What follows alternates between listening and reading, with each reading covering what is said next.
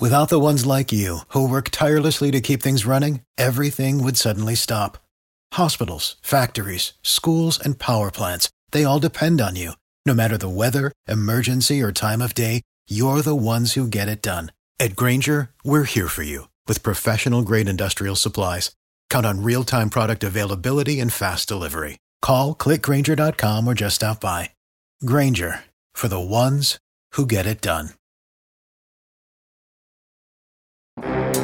oh.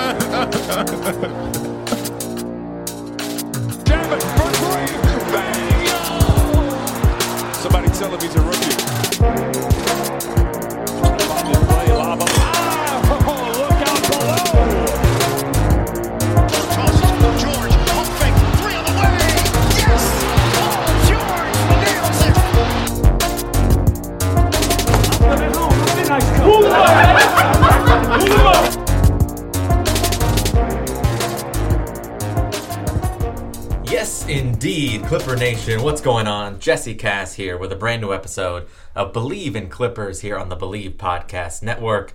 Welcome to the show. Very happy to have you here on the Bleav Podcast Network. As we are now 10 games into the regular season, your LA Clippers stand at 7 and 3 after a 98-88 win over the Toronto Raptors on Monday night.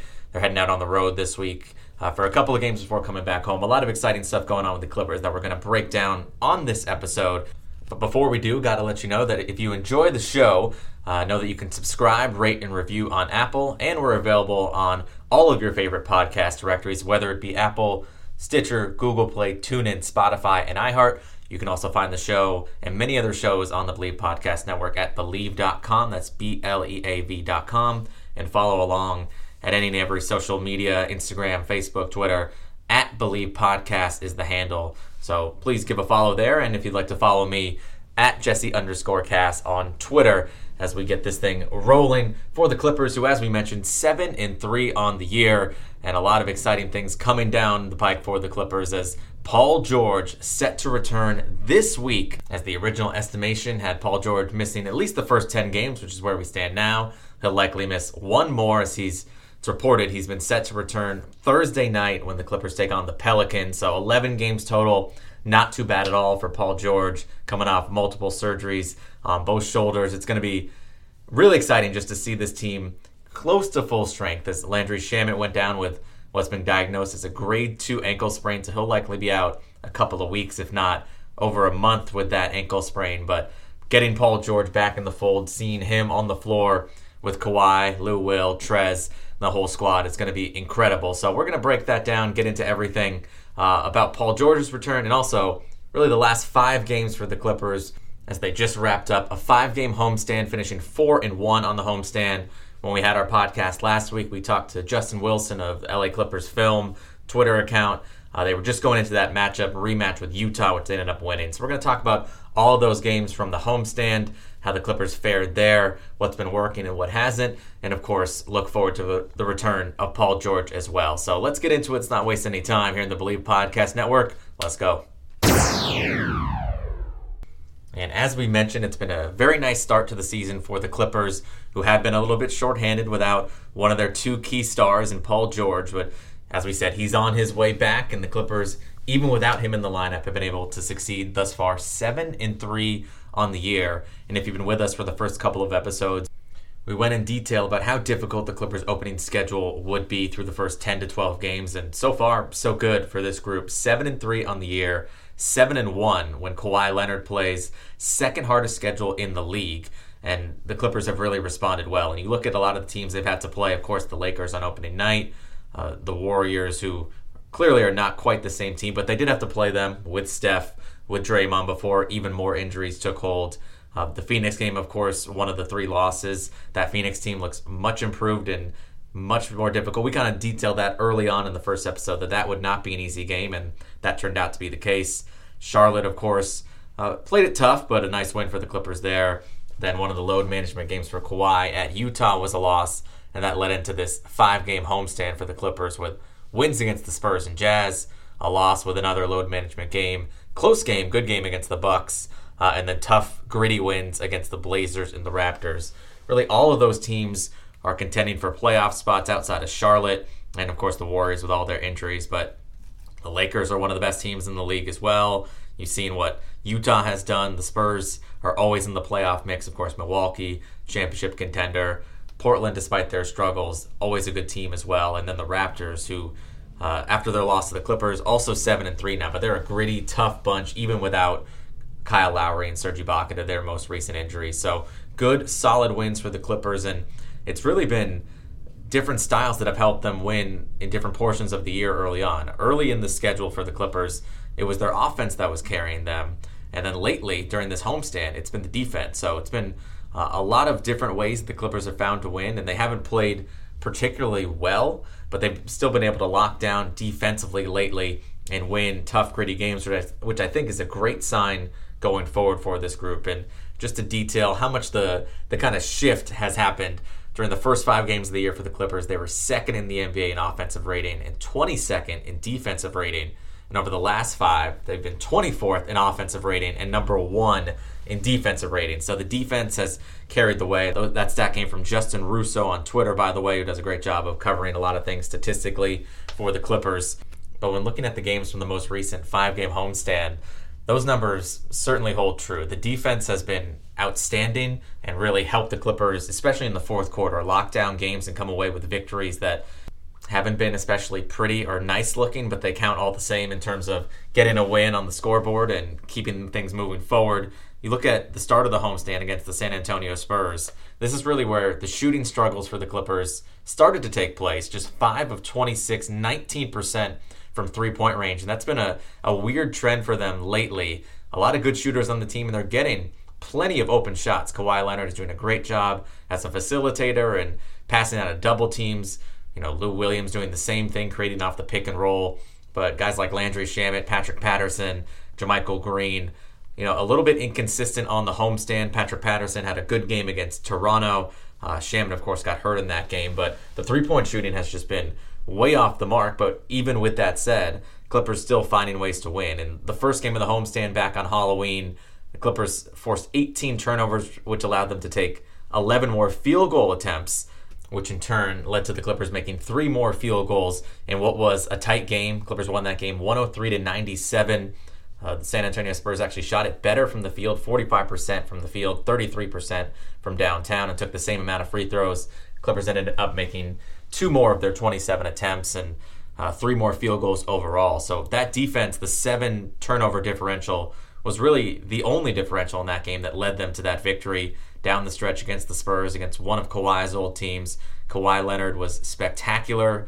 He's someone who has been just dynamic in the fourth quarter. He had 38 points in the game to really carry the team in a game where not a lot of others had it going. Montrez did 24 points in that game for him, and Lou Will had an off night with just 12 on 5 of 19 shooting. But as we said, they've been over to, able to overcome that in multiple games on this homestand early on in the season, and it has been because of the defense. And since Halloween, since this game, Clippers are number one in the NBA in defensive rating, and that's been really evident on the homestand. And the only game they really did struggle defensively was one of those load management games for Kawhi, where he sat against the Milwaukee Bucks, and that was still a game that the Clippers almost ended up winning. So the defense, I think, is way further along right now than the offense, and and the reinforcements are coming in the form of, oh yeah, Paul George, just the guy who finished number three in MVP voting last year and averaged 28 points per game and shot 39% from the three point line and has done that or better in the past three seasons as well. So adding that dynamic player to the lineup should certainly help the offense, even if there are some initial growing pains and rust to shake off for him. But I think the offense will take a step forward. And if you had to choose between one of the two that was behind, you would choose the offense because this team and what they can do defensively is really stifling and dynamic. And we saw it in their most recent game against Toronto. They went with that long lineup that we said. There's just so many different ways that they can go. But they had Mo Harkless, Montrezl Harrell, JaMychal Green, Kawhi, and then either a combination of Lou or Pat Beverley, depending on what they were going for in offense defense. But four guys with extreme length and switchability and just showing the dynamic level of defense they can provide. And that's not even mentioning how good Zubac has been on the defensive end, averaging over a block and a half per ball game and really about 20 minutes per game. So the defense has been outstanding, and there's many different looks they can give to affect that defense on a high level. So that's been really encouraging to see. But we mentioned they started off the homestand with that win against San Antonio. Then they got their rematch with Utah, which we were kind of leading into in our last episode talking to Justin Wilson. And it was ugly for a while. And there's been a lot of these Clipper games in the first half or full quarters where you're watching and saying, what the hell is going on here offensively? There, it's looked ugly at times. Granted, we said there's sometimes they're just missing wide open shots, other times where it's really stagnant. But even with that said, still finding ways to win. And it has been the fourth quarter that has been the catalyst in a lot of these games. And the Utah game, you look at it, first quarter, Clippers outscored 20 to 16, so a really ugly, slow start. Uh, they put up 23 in the second quarter, 26 in the third, and then a 40 spot in the fourth quarter. And a lot of that is due to Kawhi Leonard. He had 18 in that fourth quarter as well. Lou Williams with another strong game. Montrez, who has just been off the charts. And I don't know if there, there's ever a time that we don't expect this from Montrez at this point. I mean, Montrez Harrell plays with such heart and such effort on every game. And you know that he's always going to bring it. He's always going to score in the paint. He's always going to run the floor. He's going to finish with authority. But it's also his in between game that has made him such a special player, really. And obviously, his status in the future is undetermined with him being a free agent after this year. But he's someone that if he continues to play like this, you know, he's such a pulse of the team. If he continues to be this successful, there's no way the Clippers can't lock him up long term. He's someone who can score with these nice soft floaters from mid range. He's developing slowly but surely a little bit of a mid range jump shot, but just his force around the basket in both offense and defense. Dunking, finishing, offense rebounding, and then, of course, on the defensive end, being able to switch, recover, block shots. Montrez Harrell has been an absolute monster, and he was a big reason why they won that game as well. The Clippers outscored Utah 40 to 25 in that fourth quarter of the second game of the homestand. Montrez, 7 of 10 from the field, 19 points, 8 rebounds in 30 minutes. Had a block shot as well and was a plus 24 in his time on the floor. So, again, another game where the offense struggled for most of the game, but when they really needed it, Kawhi Leonard and Montrez really picked up the slack in that game. And that led to a 2 0 start on the homestand before we got into more of the, the load management talk. And last week we talked about it a little bit. Uh, you know, so much has been made of it in the national media about the load management situation with Kawhi Leonard. And granted, the Clippers did say before the year that there wouldn't be a heavy load management problem, and maybe they weren't quite truthful about that. But even to those around the situation, as I said in the very first episode, I did think, even with them saying that, there was no way that he's going to play 82 games. They're going to rest him. You know, not only was he load managed last year, where he came off the year the year prior with San Antonio, where he played just nine games, played about 65 last year, and then you throw in, of course, the full playoff run as well. But he was hurt at the end of that playoff run. You know, he has the knee issue, which they've clearly has come out now and has gone into a little bit of detail with the NBA and the Clippers and going back and forth with Clippers getting fined for Doc Rivers saying that he's healthy, but they're arresting him. I do think he's uh, he's obviously healthy enough to play, but there clearly is a lingering issue in a, in a couple ways. I think the quad has led to the knee and taking care of that and nursing that. It's really just getting him the proper rest to make sure he doesn't exacerbate any issue. So he's not playing in back to backs right now or one end of the back to back right now. And while that may be a little frustrating early in the season, if you asked anyone in the Clippers organization or around it, hey, would you take Kawhi Leonard, but you have to sit him for maybe 10 to 15 games, maybe 10 to 20 games during the season? I don't think anyone's going to really object to that if it means he's ready and full force for the playoffs and ultimately what they expect to be a long playoff run. So it's a little bit frustrating and, of course, amplified because a couple of those games have been against good opponents in national TV games. But for the Clippers, the goal is to play late into June and try to get an NBA championship. So if they want to be cautious with Kawhi Leonard, uh, I think that's the right approach. And as we said, it is frustrating, but uh, for Kawhi, as long as he gets healthier throughout the year. That's the key. And, you know, we talked about a little bit last week as well. He barely played in the preseason. He had said he didn't play any basketball really at all during the summer as he was trying to rehab the knee injury. So essentially, this dominant start that he's had is his training camp and his preseason. So for them to take it slowly every now and again with a couple of back to backs, uh, I think is fine for the Clippers and should work out well for them. And if you had said before the year, hey, there's 13 back to backs. There's no guarantee he's going to miss all of them, but hey, at least in the beginning of the year, he's not going to play them. Maybe he'll miss 10 games, maybe 12, whatever it may be. And you sign up as a Clipper fan saying, no, 65 to 70 games of Kawhi, it's fine. It's great. So, you know, they've already missed Paul George for 10 and now 11 coming up, but he'll be back. They'll be able to stagger that a little bit as well. So I think it's been a little bit overblown with Kawhi Leonard's load management. I do think he has some health issues that he's working through really at all times. So to keep him fresh uh, is the most important thing for the Clippers, and the fact they're able to continue to win even though they have lost a couple of those games without him. Uh, I think that'll change once, as we said, Paul George gets back and they're able to trot out even more force when he's out of the lineup. So, you know, we'll probably see that Wednesday night when the Clippers take on the Houston Rockets. Uh, we, that'll probably be a load management game for Kawhi, which is again, as I said, it is disappointing at times because they've come against some good opponents. The other two load management games have been against Utah and Milwaukee.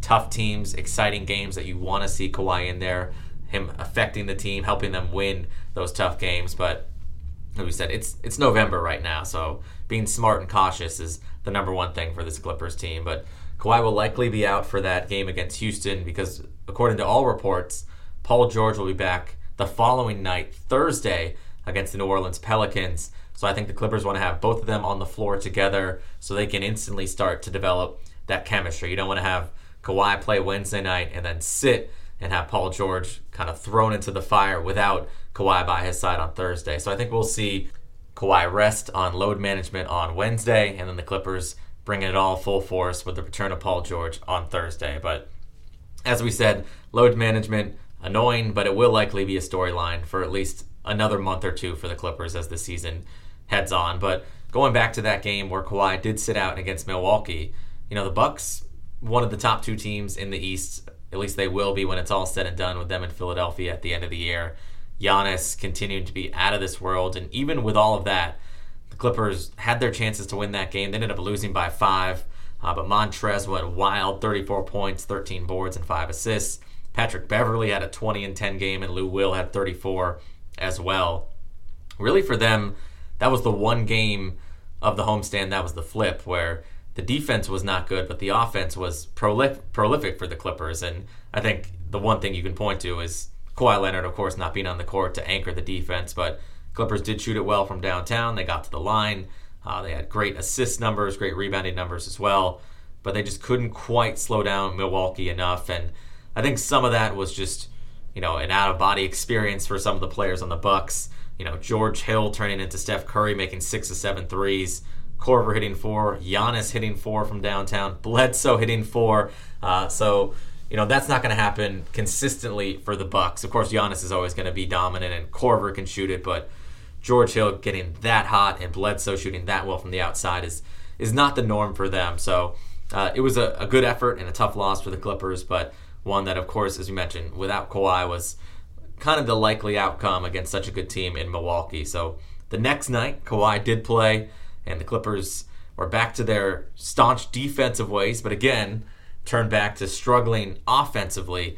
Uh, it was a game where Clippers looked good early, and then really in the third quarter is when things kind of fell off the wagon for the Clippers. They were outscored by 13, gave up 36 third quarter points, but then locked down in the fourth to outscore the Blazers by 12 and get the win. And overall, offensively, 44%, solid for the most part from there. But again, the three point shooting, as we said, just a little bit head scratching. Four of 23 from downtown, just 17%.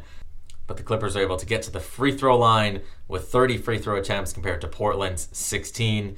Had higher assist and rebounding numbers, 12 block shots, and just 14 personal fouls compared to 27 for the Blazers. So Clippers defense turned it on again. Kawhi again in the fourth quarter, despite not shooting that well, still had 27 points in the ball game, and Lou Williams a couple of big shots to win that one, and that leads into the most recent performance for the Clippers. And again, as we said, sometimes during this game against Toronto, like it was against the Utah game, like it was in the Portland game, even in the San Antonio game for stretches where you know Clippers got off to a nine and nine two lead, and then just dreadful terrible offense for the Clippers for a large chunk of the first quarter, a large chunk of the third quarter as well. But again, turning it on defensively in the fourth. Just 10 points allowed in the fourth quarter as they outscored the Raptors 25 to 10 in the fourth to end up winning 98 to 88 in a really hard fought, gritty basketball game. And it was the first time all year we saw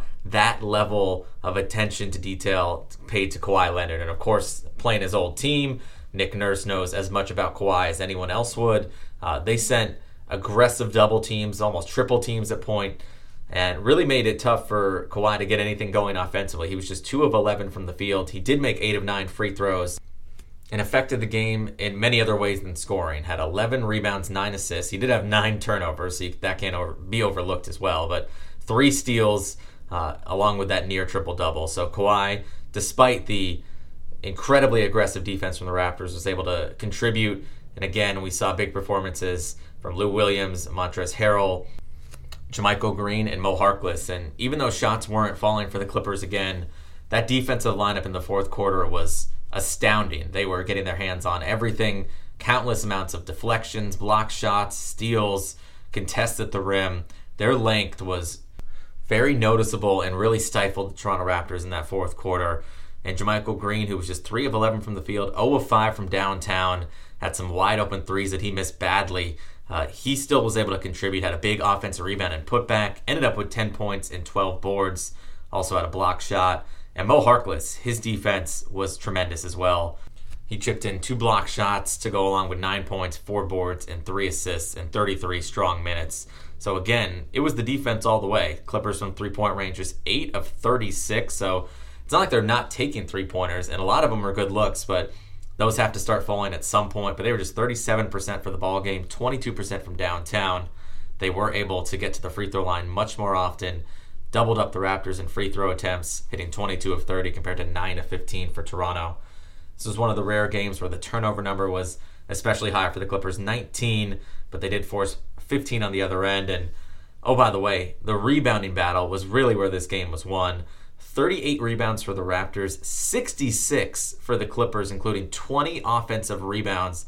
66 were the most rebounds for the Clippers in nearly 20 years in a ball game. They also had seven block shots and really imposed their will on the offensive glass in particular. And uh, it was a game that was tough, gritty, as we said, but one I think that the Clippers earned with a hard fought effort on both ends of the floor pushing them to seven and three overall on the year and dropping Toronto to seven and three as well. And I found it really interesting that Nick Nurse, after the game, I understand he's upset, thought some calls didn't go their way, but he went so far to say as he thought Toronto vastly outplayed the Clippers in that game and deserved to win, which I found a little bit odd. You know, usually when you're talking post game, you want to give credit to the opponent when they beat you, even if you are upset about the officiating. Granted, Toronto did play with a great amount of pride on the second night of a back to back. They definitely played hard, but it's not as if they were fully executing on the offensive end or doing anything incredible that screamed, hey, we deserve to win this game more than the Clippers do. They only shot slightly better from the field at 40% compared to 37. As we said, they didn't really get to the free throw line, which of course was a big part of Nick Nurse's frustration after the ball game, but they also turned it over 15 times and they got out rebounded by almost 30. So anytime there's that big a disparity, and oh by the way, the Raptors shot four of 24 in the fourth quarter and scored 10 points. Anytime you score 10 points in a quarter, let alone the fourth quarter, I don't think you deserve to win the game. So I think the Clippers earned that one fair and square and got a very tough win against a very good and fun Toronto team, who I think will be a factor in the Eastern Conference once again, even without Kawhi Leonard you know, they, they of course are right now playing without Kyle Lowry and Serge Ibaka, so they're still very talented and a very tough ball club, and they have a couple of nice players off that bench in particular with Chris Boucher and Terence Davis. So they have a great developmental system and a lot of good players, and it should be fun to see when the Clippers and Raptors take on each other again in about a month in early December when Kawhi makes his return to Toronto to see how competitive that game will be with Paul George back in the fold for the Clippers as well. So that'll be an exciting rematch to look forward to next month. But for the Clippers, we said seven and three, despite some really ugly shooting numbers from the field, finding ways to win defensively, and now finding themselves out to a quick two-game road trip against the Houston Rockets and the New Orleans Pelicans.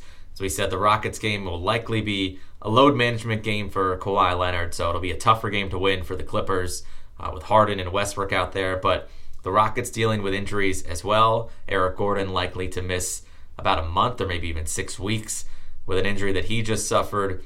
Uh, and Nene is out, also Danuel House. So a couple of key contributors for the Rockets down. We'll see if Lou Will and Montrez and crew can pull things together for that one. And then on the second night of a back to back, should be an energized Clippers team against the New Orleans Pelicans, who have really struggled so far this season. Of course, Zion Williamson still out with his knee injury.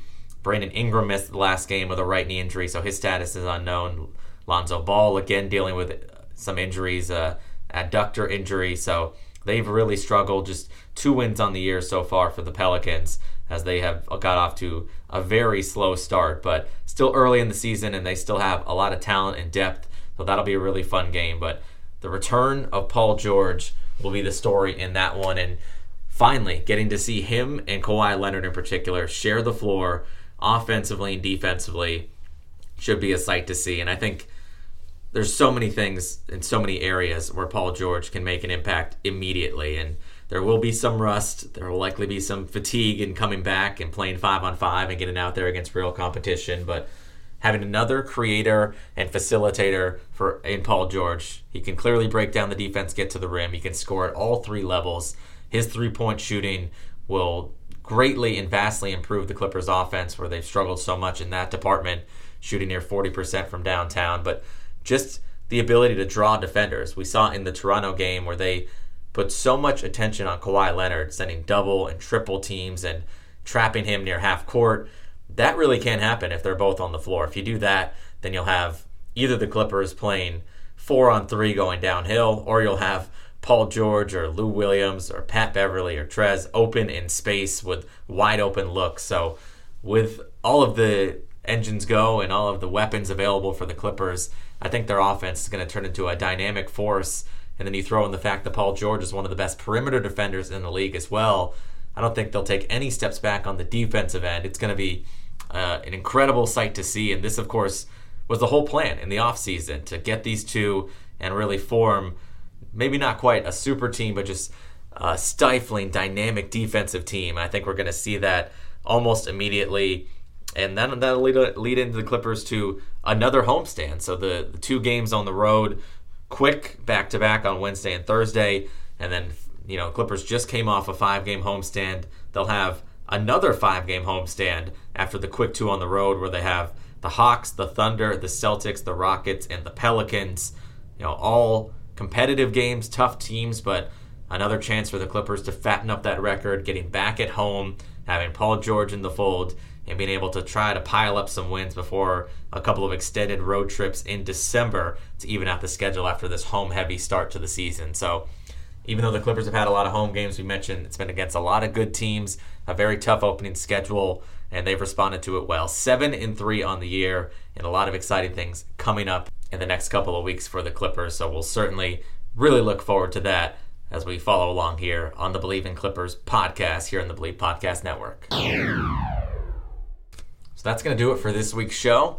I want to thank you again for tuning in and know that if you do enjoy the Bleav in Clippers podcast, you can follow along with us on any of your favorite directories, including Apple, Stitcher, Google Play, TuneIn, Spotify, and iHeart. You can also follow along at Bleav.com and take a look at the over 130 shows that are on the platform there covering all the local LA area teams as long as many others across the sports landscape. So be sure to check out Bleav.com as well.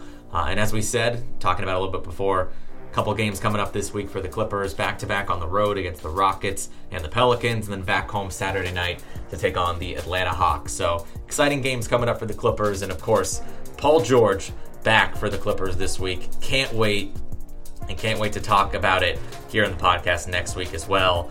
We've got, as we mentioned, a co host who's going to be joining and jumping into the fold very soon on the podcast as well. So we can't wait to announce that and get that rolling.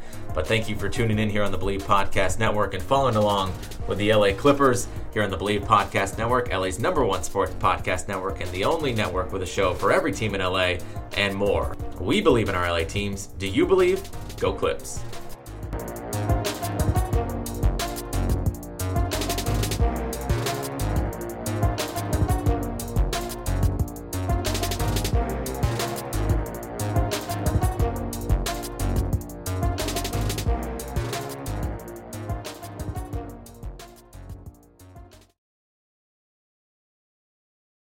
Without the ones like you, who work tirelessly to keep things running, everything would suddenly stop. Hospitals, factories, schools, and power plants, they all depend on you. No matter the weather, emergency, or time of day, you're the ones who get it done. At Grainger, we're here for you with professional grade industrial supplies. Count on real time product availability and fast delivery. Call clickgrainger.com or just stop by. Grainger for the ones who get it done. You know, when you're listening to a true crime story that has an unbelievable plot twist that makes you stop in your tracks? That's what our podcast, People Are the Worst, brings you with each episode. I'm Rachel. And I'm Rebecca. We're identical twins who love true crime cases that make you say, didn't see that coming, and we hate the people responsible for them. Listen to People Are the Worst now on Apple, Spotify, or wherever you get your podcasts.